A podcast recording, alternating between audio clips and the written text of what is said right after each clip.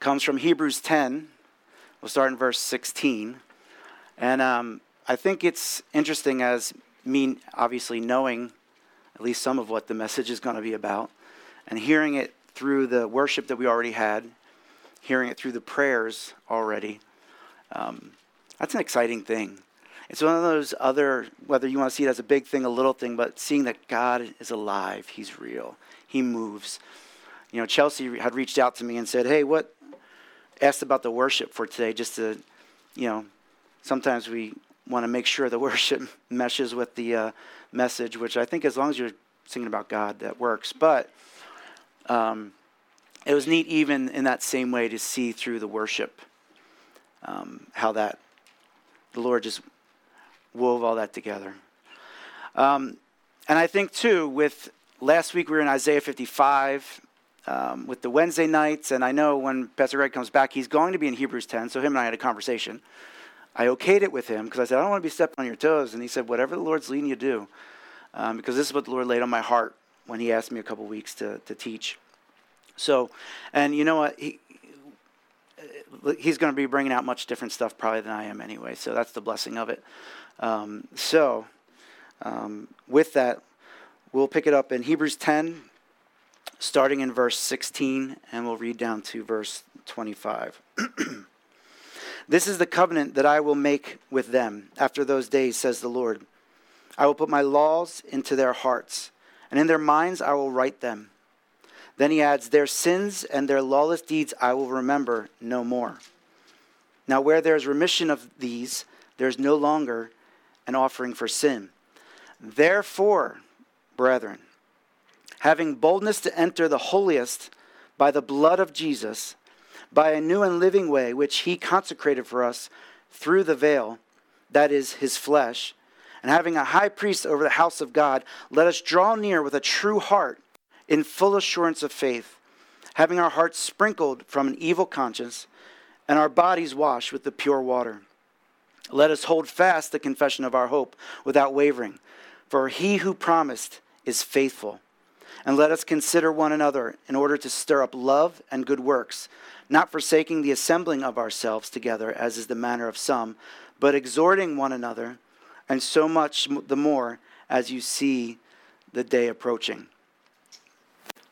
So I think it's really important, and it's almost in this text, it's like a gloss over in a way, the way, the way it's, it's written, but to understand the veil and the importance of the veil.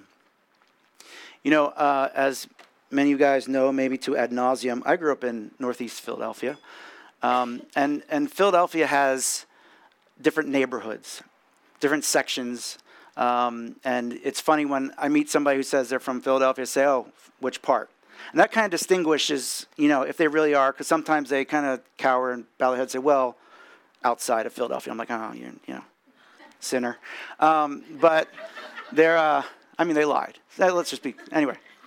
Um, but when you find somebody who says, oh, this section, and it's, you know, we were at a, a marriage conference in the fall, and someone said, you know, I, he, he said, I couldn't help but overhear. You said you're from Philadelphia. I said, oh, yeah. He said, well, we're from Philadelphia. What part? He said, what part? I said, oh, what block? What street? You know, like, you, when you get that granular, because that's how the neighborhoods are. And it's interesting, too, as you look at it, the even block by block, the, the houses are different. Um, some are similar, but I grew up in what's called a twin home, so it's basically a big block, split in half. They're they're connected. It's a twin. The front doors are on the side of the house. Um, in this part, on, on our side of the, well, on this block, you go up steps. There's a little tiny hill, which was always a pain to do the lawnmower, because it's just enough to be, like, annoying. You could push the lawnmower up and then fall back down. You push it back up, falls back down. You know, it was, it was such a, a small piece of grass to cut. Um And then you had, so if my front door was here, so here's the house, your front door faced front door, side door, but front door, faced the other person's. And you had a strip of grass in between you, small sidewalk went to the backyards. There's a point to this, stay with me. These backyards were literally, again, like I loved mowing that lawn because it took me about four and a half minutes. You know, it was like doop, doop, doop, doop, doop. My uh, dad at one point, there was a part that was... Uh, It used to be a garden, which cut down on what I had to cut. And then he said, ah, we're done with the garden. We're going to make grass. I was like, oh, great. So add another minute and a half to my laborious uh, chores. But each yard had a gate, had a fence. And the fence was obviously to differentiate the boundaries of the property, but it was also to what? Keep people in, keep people out. Growing up, so let me let me finish this. So if any of you are picturing what I'm saying, if you're not, you're this, you might as well look on your, your Bible app for a little bit till I'm done. So in this part of our of the city, then you had you had your backyard, and in, on our side, you had a little bit of steps. You open the gate and you go out to the driveway. The driveway was shared by everybody along the block, but also then those across the block. So they were on the other block, but anyway. Driveways, we cross each other. So when you talk to somebody, oh yeah, I lived on, a, oh, I lived across from you on the street. Or you'd say, oh, I lived across from you on the driveway. They'd have a different street. So the houses across from us, they didn't have the same setup. You could open your gate and just walk. You didn't have to climb up steps, walk right into the yard. The key was, so this back driveway was big enough where I had a basketball hoop back there. We played wiffle ball. Basketball sometimes will go where you don't want them to go, but wiffle balls definitely go where you weren't necessarily intending them to go. So they would go in people's yards. Um, also, to get to the next block, figure this. You, if you have to go, our house was in the middle of the block. So if I wanted to go to the next block, I either went out the back door into the driveway and walked all the way around. I was I, I had life to live. I couldn't waste time going all the way around to get to the other side. So then the key was knowing whose yard you could go through. I know everybody gets that piece. Knowing whose yard you could get through because they invite you to go through. Hey, just as long as you close the gates. I don't I don't mind you going through my yard. Just close the gates. I was the gatekeeper. I was my friends were the ones that would run through and just not care. I'd be like, close the gate behind me, close the gate, and then go. And I'm always, you know, a few steps behind everybody else. Um And then there were the ones where you didn't have to open the gate because the gates were low enough you could just hop them. Hop the fence, right? Hop the fence in. You know, if you did it too many times and you're like, okay, I, I need to find the people who allow us to go through the gate. Um, but then there was those who were, you knew, because it's strategic, right? You know, it depends on where we were in the driveway. There were some families who were like, don't you go in my yard. If I catch you in my yard, I'm going to sick my dogs on you, like all this kind of stuff.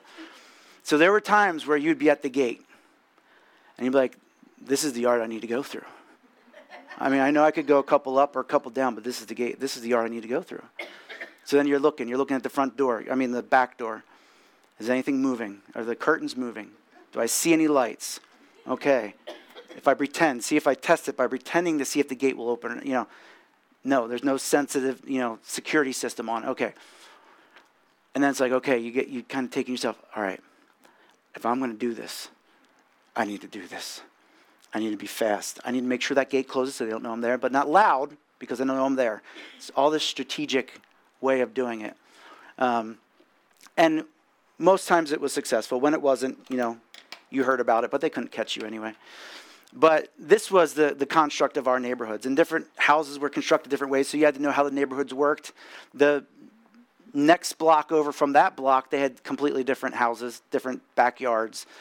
Um, It was always frustrating and confusing when you get to a gate and you're like, why isn't this opening? And they they put a lock on it. When did the lock get on this? Or they put some kind of tether around it to, so you couldn't go through because they were tired of you darn kids going through their yard. And then the dog gets out or somebody's dog gets in and does stuff that they don't want in their yard. You know, all these kinds of things, intricate ways for a, you know, eight-year-old kid to be mindful of. But the point of all that, the the fences were there for to make those boundaries, to make those, for us to know, hey, this is mine, this is where I can be, this is not where you are supposed to be. This is my house, this is not your house. These are my boundaries, stay out. And so I think it's really important for us as we, you know, hearing some of our prayers, um, even our prayers at nine thirty when we got together and prayed, there was still the same spirit moving. I think it was still moving even amongst in, during the worship, during the prayer time that we had. But I think it is very important for us as brothers and sisters in Christ, whether it's being reminded of or just to kind of solidify or just magnify the, the understanding of the veil, So we all know that, you know, when at the beginning in creation, man had uh, all access to God, right? He was able to fellowship with God in the garden. Um, when sin came in, that started that veil. Sin created this veil. Man created it. And even it was evidence, really, when they realized that they were naked. So what did they do? They made clothes for themselves. They they put already a barrier between them and God. Um, but in that, then the Lord moved and uh, cast them from the garden. And, you know, this was due to the fact that a holy and righteous God could not fellowship with that which was unholy and was unrighteous. Um, and so... The importance of this is understanding as we see it through the the, the fabric of, of the Old Testament. You know, if we fast forward to in Exodus nineteen where God is uh, saying to Moses, you know, he's going to come down to the Mount Sinai. He's going to give him the Ten Commandments. And he says, you know, you need to make boundaries around the mountain. No one can come and touch it. If anyone touches it, they will die.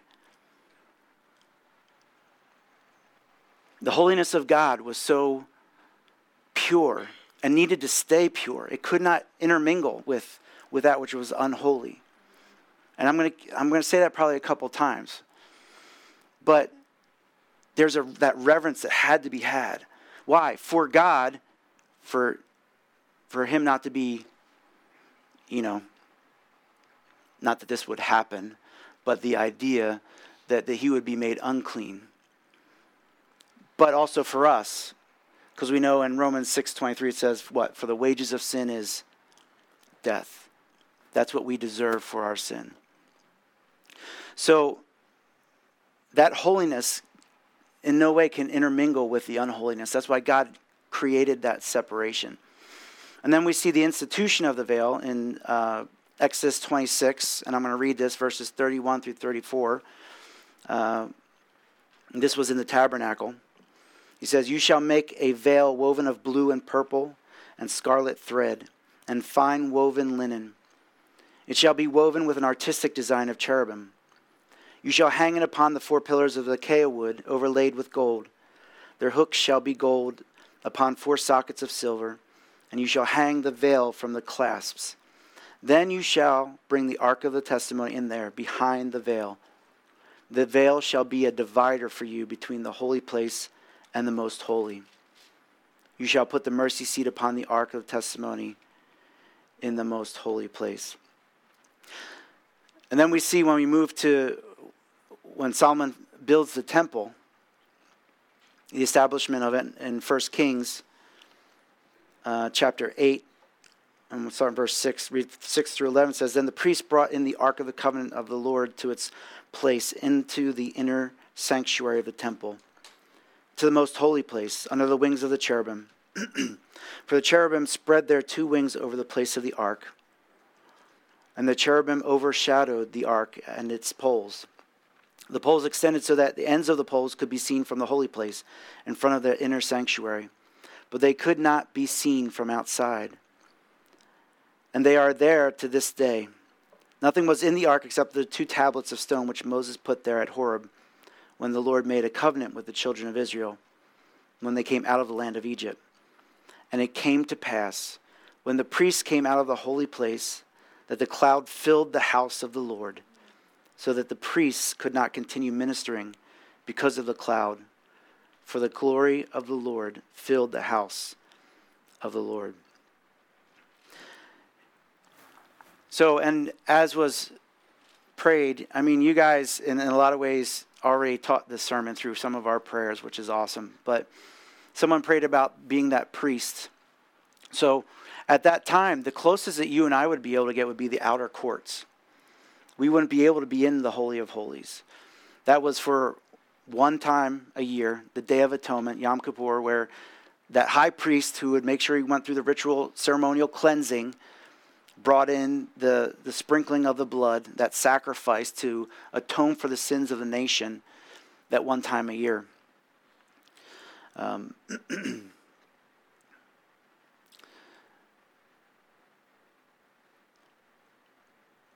so that veil once sin entered the world, signified that separation between God and man. That signified that we could come no closer than a certain point to God.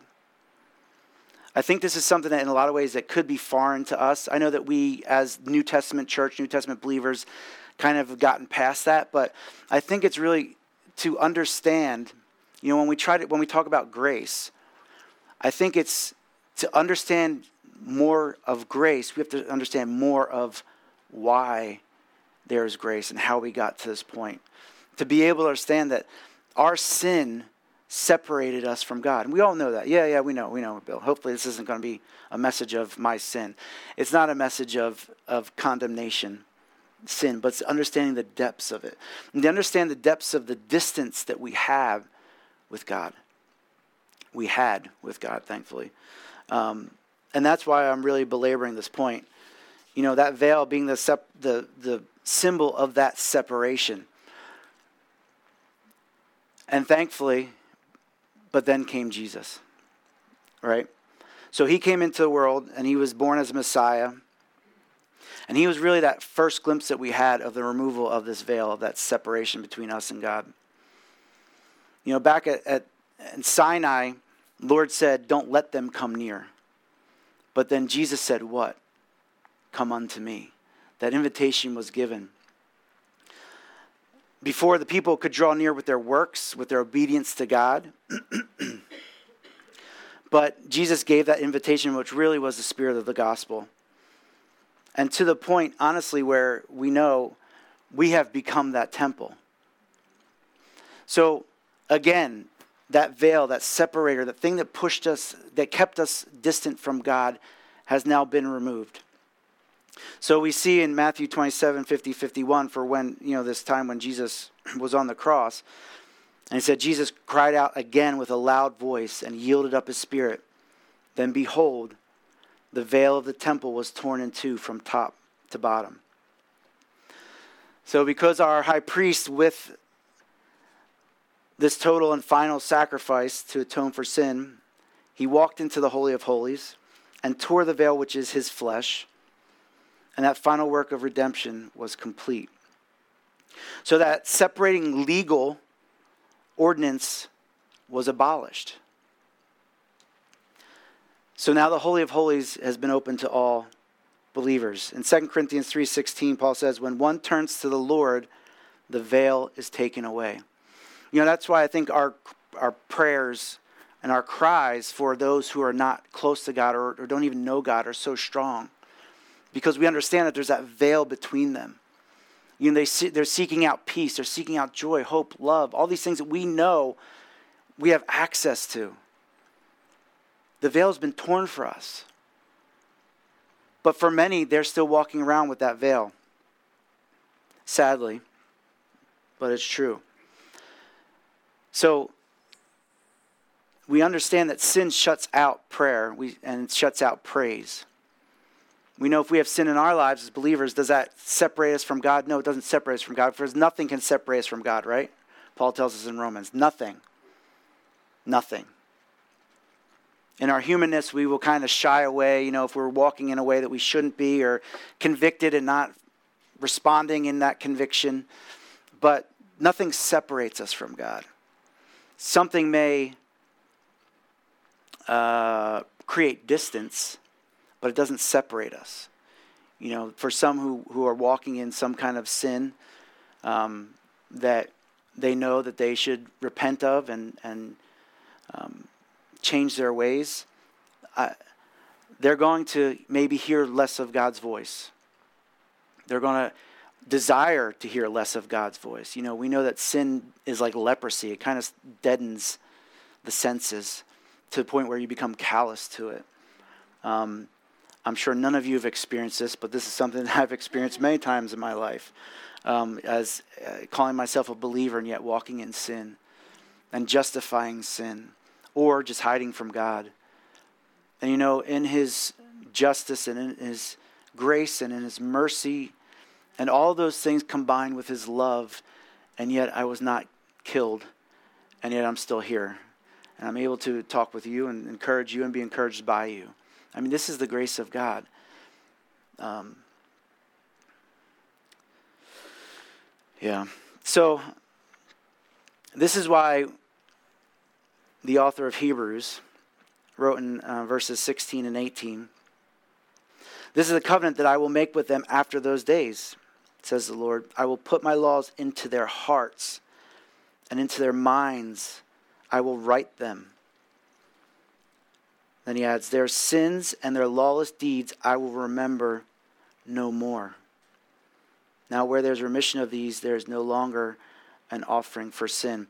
Spurgeon said in regards to this, he said, "When this is the case, when the will of God is inscribed on the heart, and the nature is entirely changed, then is the dividing veil which hides us from God taken away. Blessed are the pure in heart, for they shall see God." So the author of Hebrews is reminding the Jewish believers that the laws and the ordinances for which they were once under are no longer valid or necessary. Jesus satisfied the requirements of the high priest by going into the Holy of Holies as the perfect spotless lamb and atoned for the sins of the world. Hebrews ten fourteen, just a couple verses before our, our text, says, "For by one offering he has perfected forever those who are being sanctified." So this separating veil was torn. Jesus bridged the gap, and the gulf is completely filled. Spurgeon also said this, "For believers, the veil is not rolled up, but rent. The veil was not unhooked and carefully folded and put away so that it might be put in its place at some future time. Oh no, but the divine hand took it and rent it from top to bottom. It can never be hung up again. It is impossible." I don't know about you. I have in my notes, hallelujah, praise God, amen. So maybe, let me, I know we're being a little bit Baptist this morning, but let me, let me read. So, the divine hand took it and rent it from top to bottom. It can never be hung up again.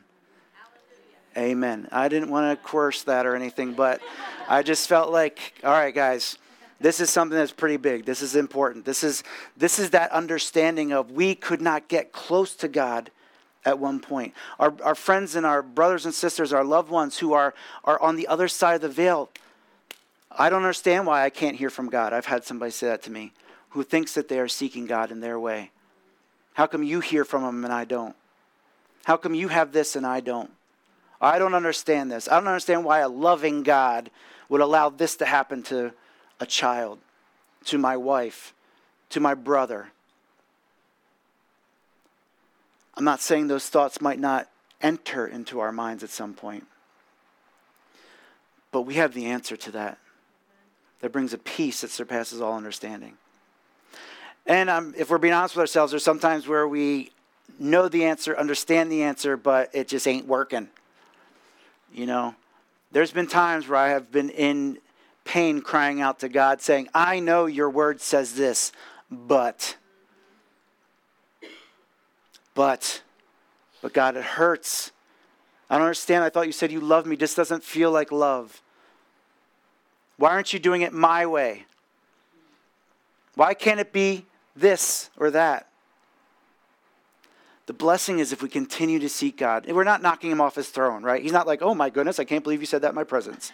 You know, sometimes we get a little haughty and, and, and righteous when we're talking to somebody, and they might use some colorful language, and we get, "Oh my." But the fact of the matter is that person is, is in need, desperate need of the Lord. And oftentimes we are the hands and feet. I think that's even more crucial to understand.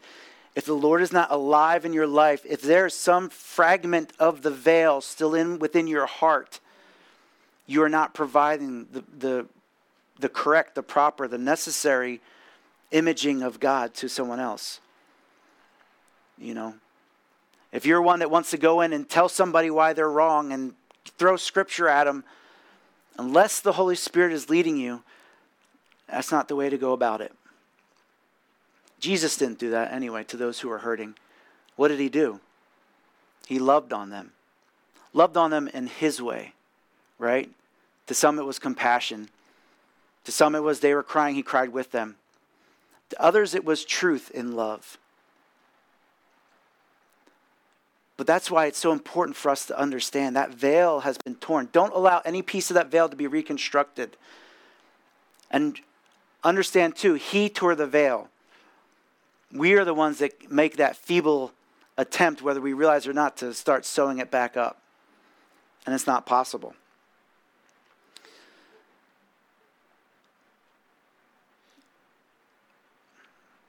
Uh, the commentators Jameson Fawcett and Brown said this: before it was death to go into the Holy of Holies. Now it's death to stay out. I think it's important also to understand that that veil was torn, we know, for, for you, for me, but it was also torn for the Jews. It was also torn for the Muslims. It was torn for atheists. It was torn for that person that you can't stand. It's torn for that person on the road who just cut in front of you and then waved to you in a funny way. That veil was torn for all of us. As you go through all of Hebrews and this plea that the author is giving to say why, to not go back to the ordinances, the, the former law, because these Hebrew believers no longer were under that. And the writer goes in depth about this that would mean more to them in that sense of understanding the customs and the things that were, were fulfilled through Jesus as the high priest. Perfection through Jesus being that high priest. Again, remember, once a year, only the high priest could go through, and he better make sure that he has been gone through all the, the, the steps that he needs to go through before he goes into that Holy of Holies. I don't I don't know. I mean, I, I almost get a feeling of a little bit of anxiety when I put myself in that position, thinking of being in that time. What if I was the high priest and I was the one once a year that had to go in the presence of God?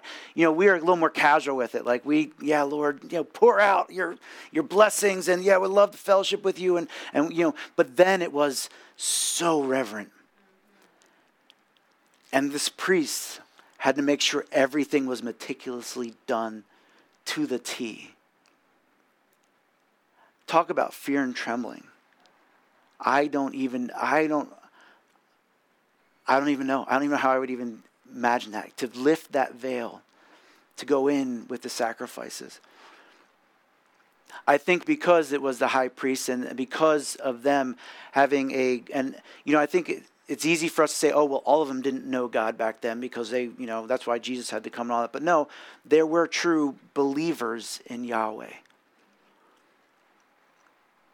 And I believe that year that that high priest spent in that position, I think it was all in preparation for that one moment because you had to make sure you were, you were in right with God. So there is that reverence that we need to have as we go into the presence of God.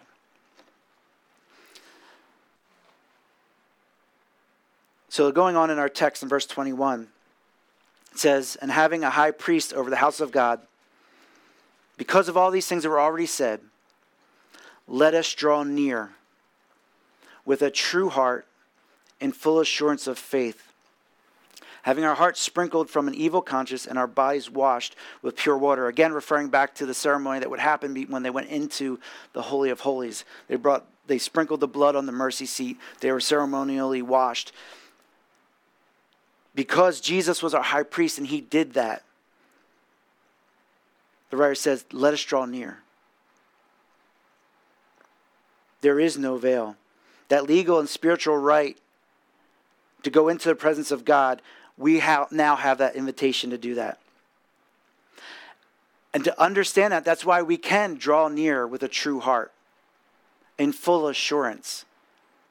See, this is the thing, that, again, to that encouragement for you guys, this is where we need to make sure our foundations are solid. You know, you go around your house checking to see if everything's in good condition, good shape, for a reason. You know, you start seeing a crack in a foundation, that might be uh, something you want to take care of, at least monitor.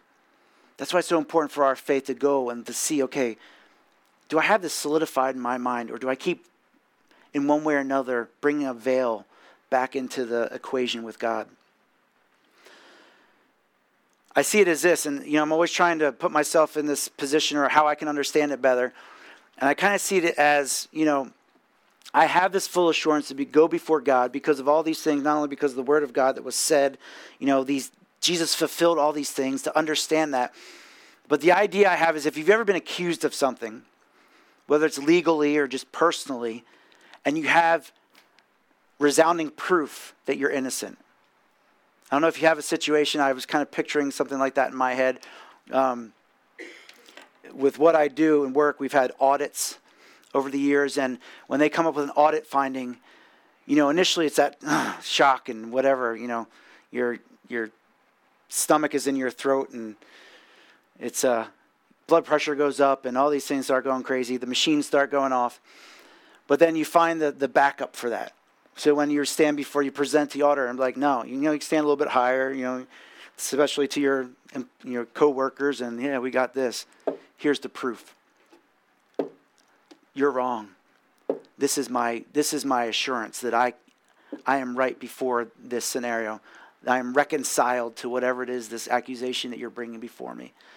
This is how I picture us being able to go into the Holy of Holies. And I actually visualize, and this has been more recent, because I've struggled with this, honestly.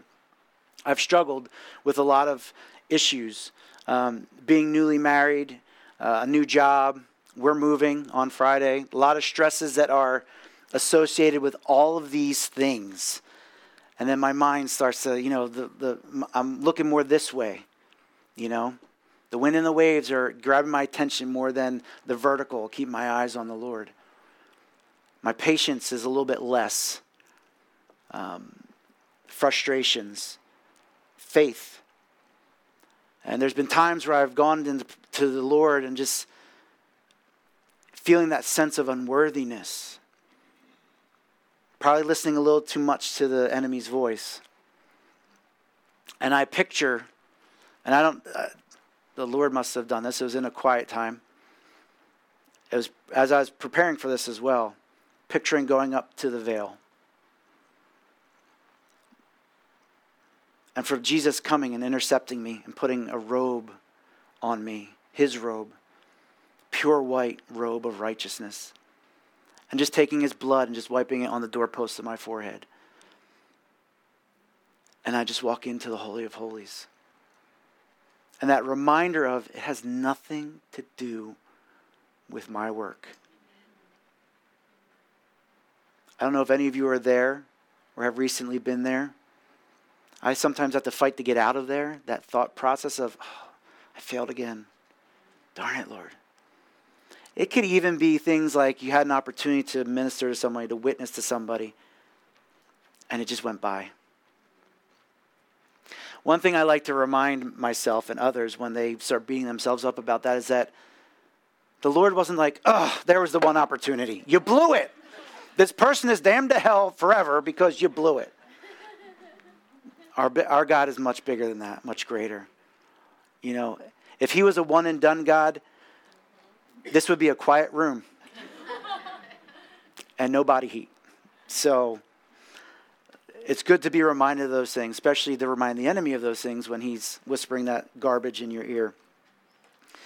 Hebrews four fifteen to sixteen says this, "For we do not have a high priest who cannot sympathize with our weaknesses, but was in all points tempted as we are, yet without sin. Let us therefore come boldly to the throne of grace." See, our confidence and our assurance that is that the law has been fulfilled based on the work of Christ. And that's why we can come boldly before his throne. So in verse twenty-three of our text, he says, "So let us hold fast the confession of our hope without wavering, for he who promised is faithful." So the writer's encouragement is to seize, to take possession of this hope. And I liked, I don't remember when it was, within the last month or so, that Pastor Greg had said, uh, you know, feed your faith, starve fear. Do you remember that? And I just I just kind of went with it because it just really ministered to me. And I just started listing it out. Feed your faith, starve fear. Feed your faith, starve lies. Feed your faith, starve anxiety. Feed your faith, starve pride. Feed your faith and starve foolishness. Feed your faith and starve anger. Feed your faith and starve bitterness.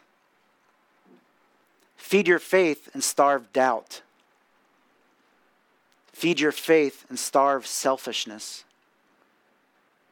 Feed your faith and starve the enemy's voice.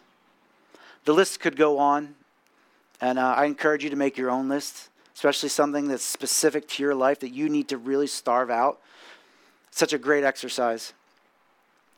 Um, as I've told you in the past, I used to make calendar pop-ups for me for that.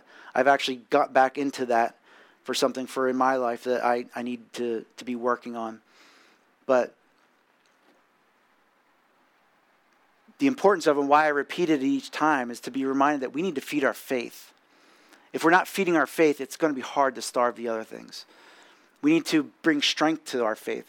And that's why we do these things. That's why we come together, not only for the encouragement of one another, but to hear the word of God and what the Lord wants to speak to all of us as a body. We're not just sitting here just hearing a message and then we're going on with our day. And, you know, the, and although the food and the fellowship is great, that's not why we're here. We're here to be in one mind, in unity together.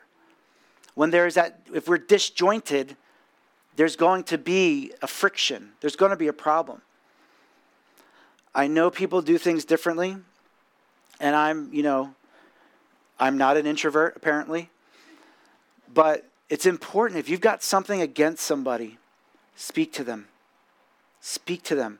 Go in love. Pray about it ahead of time, because it's holding you back, and it's holding the fellowship back. And we could list these things out. You know, some of us is just personalities. Some personalities don't mesh well with others, but we're called to love one another. We're not necessarily called to hold hands and tiptoe through the tulips, but we are called to love one another. And so each of us has to do our part to work on that. And that ain't something that's going to come by doing it in the flesh.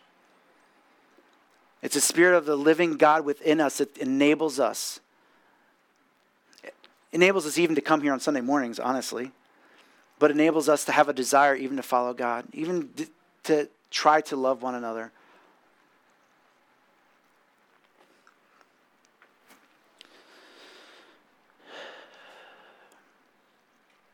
So hold fast without being moved from these truths. You know, if he's saying it, it means that it's this is going to happen. We're going to waver. We're going to, our, our faith is going to be shaken. But that's why it's important to hold fast. The word in the, in the Greek is to, it's to cling. It's to, you know, grab a hold of with an understanding of its importance, its significance. And I think it's also, as we, as I alluded to earlier, you know, as it says, for he who promised is faithful. Our God is faithful. And all of us would say amen to that. The Baptists would have said, amen, preach on, brother, at that point. But uh, but we know that. Again, we need to feed that. But the problem is, is that our humanness gets in the way, right?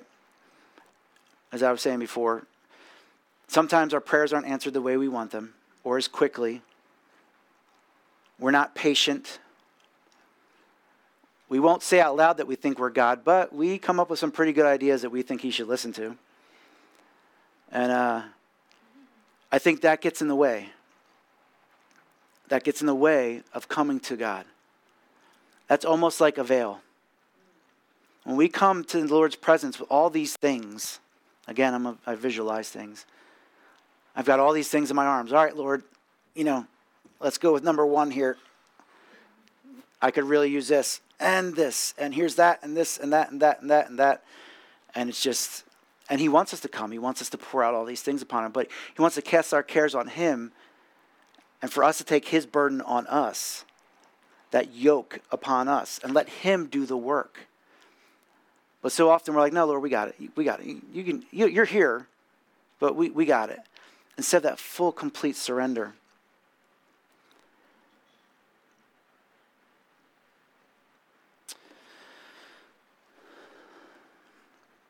So with all these things being true, the last action item that uh, the writer of Hebrews gives us in, in verse twenty-four, it says, "And let us consider one another in order to stir up love and good works, not forsaking the assembling of ourselves together as is the manner of some, but exhorting one another, and so much more the day as you see the day approaching."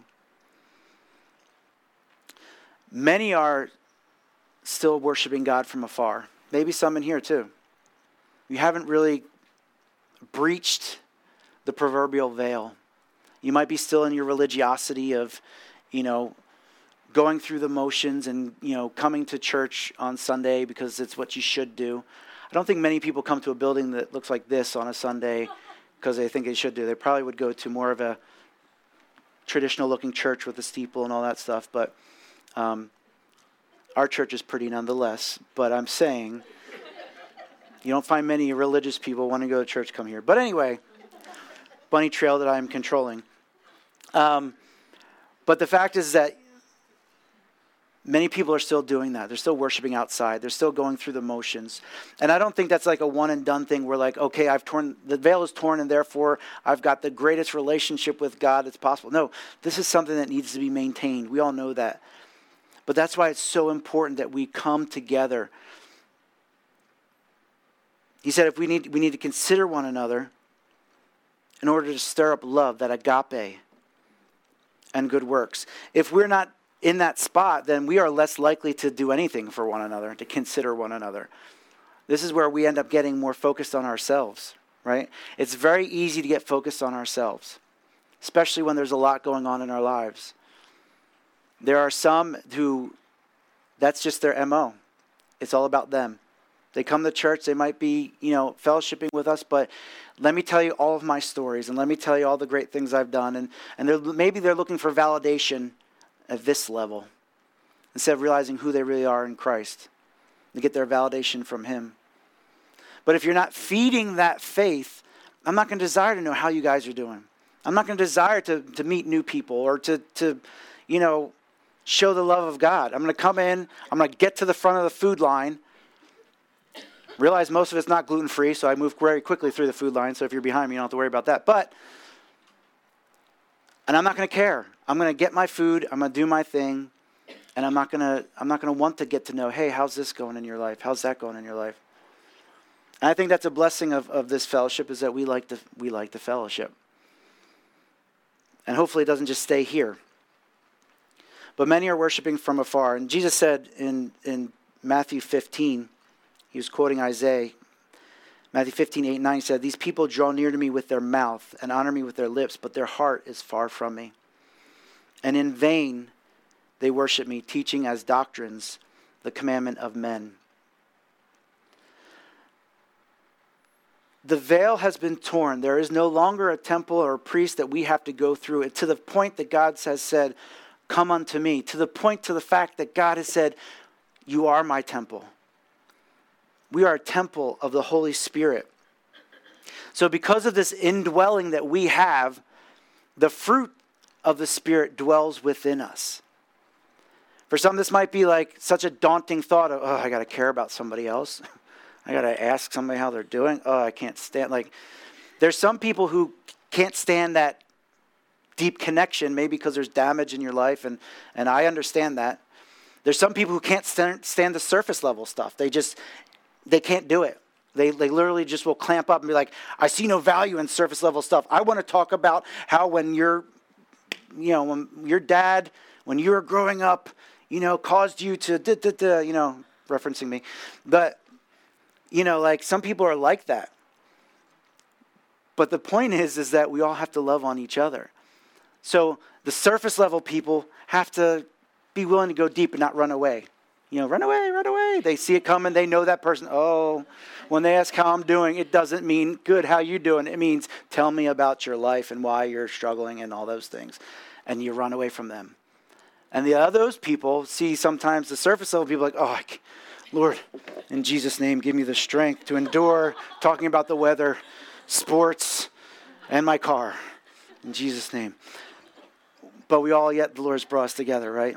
We need to find value. I need to find value in what you like and what you are interested in and what you, what's going on in your life. but vice versa. And I think the reminder is, but you also need to do that to someone else. That's how we create family. That's how it's not just here and then we're out. It's got to be something that is a part of our lives, granular in our lives. And we do this too because it says to encourage one another, to stir up love and good works. The word in the Greek is to incite, to get them excitable. You know, not everybody is excitable. Not everybody is. Some people are just very mellow, and that's how they are. And that doesn't mean they're any less interested. It's just they're mellow. They're, you know, they kind of have a, a flat way of talking, and that's okay. That's how God made them, and that's okay with them. And then there's some people who are just so uh, dynamic and dramatic and all these things that you know, other people might not really enjoy, but they have to understand that they're part of the family of God, and therefore we all need to work together. But in that, the Lord has called us together. Hey, guess what's going on? You know, for us, we prayed, should we move? And the neighbor we were ministering to passed away. And then our landlord said, we're selling the property. Pretty, pretty good uh, answer to prayer. We were hoping to stay another year where we were, but it was a pretty good answer to prayer. But let me tell you how, and I could go on. I struggled in some areas. Busyness of job. Again, talking about new marriage, trying to work together, coming together as one. The stress of every time you go to a property and then you see it, you like it, you go to try to apply for it, it's already gone. And going through that many times while you're still trying to work, trying to do all these things. And so, you know, getting frustrated, letting it beat down, realizing I've taken that weight on my shoulders instead of keep giving it to the Lord. And then the times where I had to remind myself, wait, Lord, but you've got a perfect place. You've got a perfect plan. I hope I'm listening because I'm just trying to encourage myself.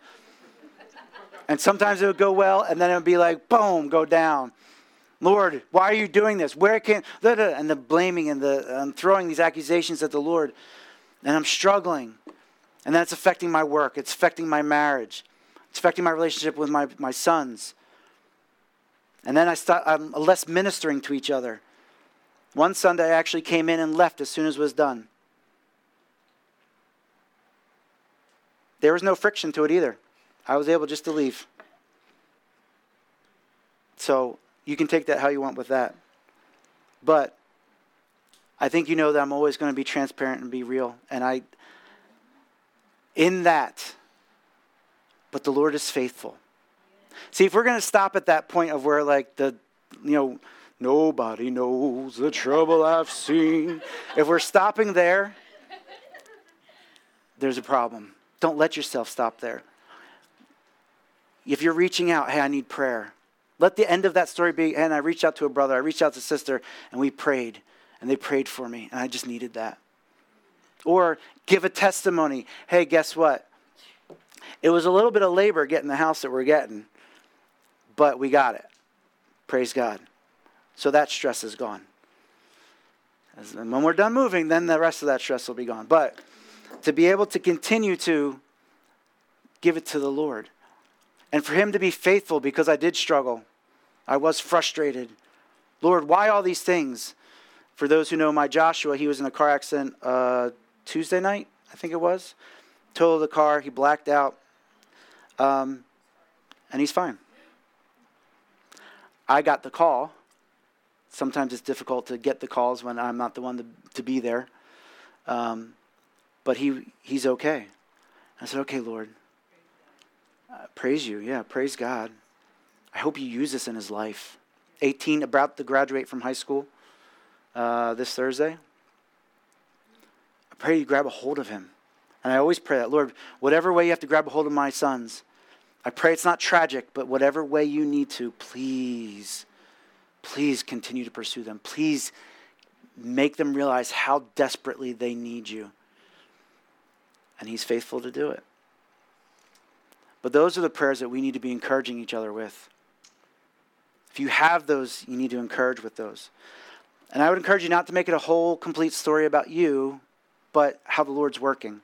And it's okay. I mean, I'm not saying that's a bad thing to, to talk about things, but, you know, in Ecclesiastes five two, that's where God says, you know, do not be rash with your mouth and let not your, your heart utter anything hastily before God, for God is in heaven and you on earth.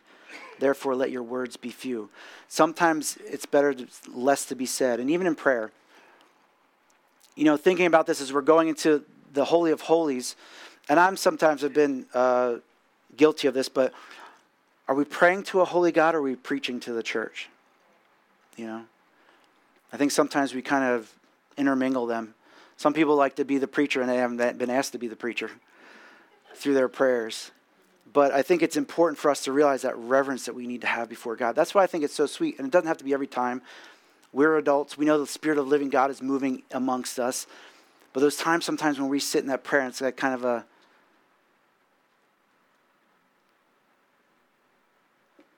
that stillness where we're just quiet before the Lord. Our words are few at that point. Lord, what do you have? What are you saying to your body? What should I be crying out for? What do you want to hear from your children? But I think it's also important to be reminded that we need to do it with a childlike faith. We need to understand the reverence that we need to have for God. Yes, he's allowed us to call him brother and friend, but I do not want to treat him like I treat one of my friends.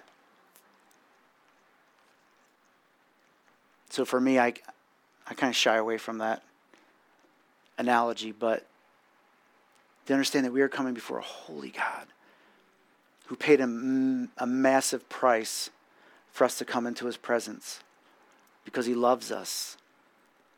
He wants to empower us. He wants us to draw near to him. Isn't that mind-blowing? The Creator wants us to draw near to him. And then he wants to pour into us so that we can pour out to each other, to encourage one another, so that we can be praying for grandchildren, we can be praying for spouses, and we can be praying for those who are, are you know, the, the prodigals. Dear Lord, save our prodigals. But he's faithful. But we do this to encourage one another, to incite each other to love and good works. If you're coming here and you don't have any of this going on, please talk to somebody. And not in any kind of judgmental way or, or whatever. It's maybe there's something off in your in your walk or understanding. Or maybe you just kind of isolate yourself and you shouldn't be doing that.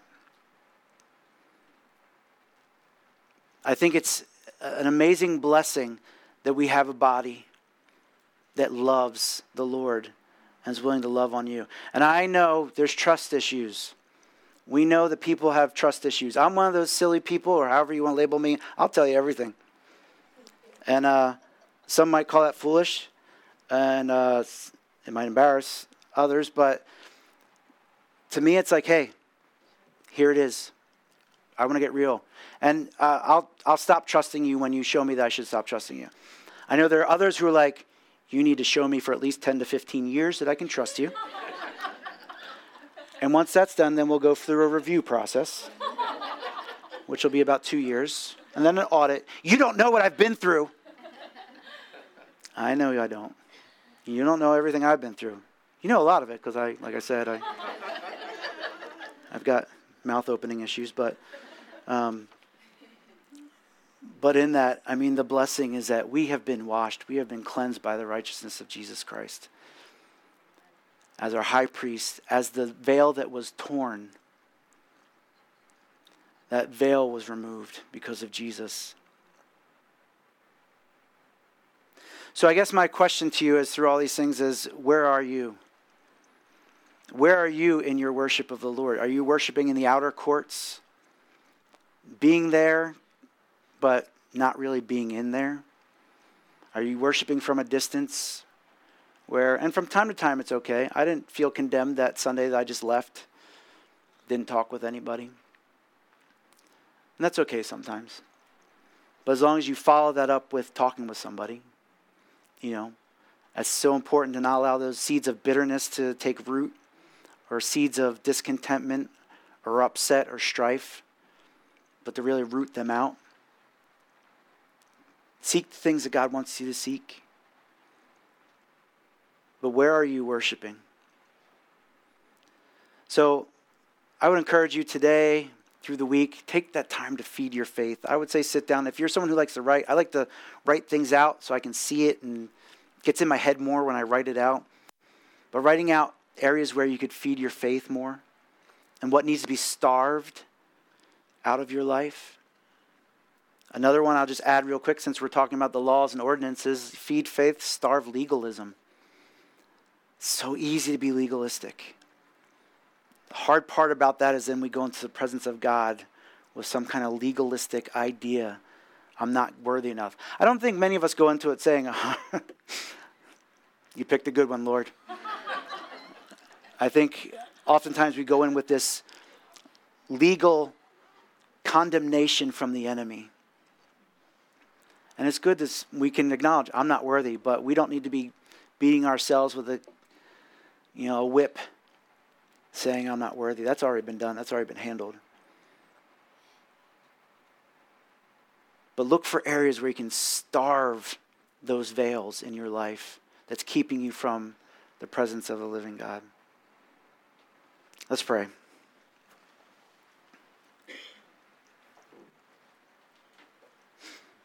Lord, we are grateful. We are grateful, Lord, for how you work. I think it's probably easy for us to say it in that way now that we're on the other side of the veil, but thinking of even how awesome it is to see that picture of how that separation between you and man was laid out and walked out. And why the desperate need for Jesus Christ coming into the world as our Messiah,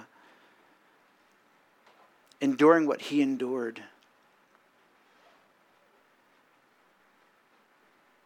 He just didn't hang on the cross to die and rise again, but he did that to fulfill all of the law, all the ordinances, all of the things that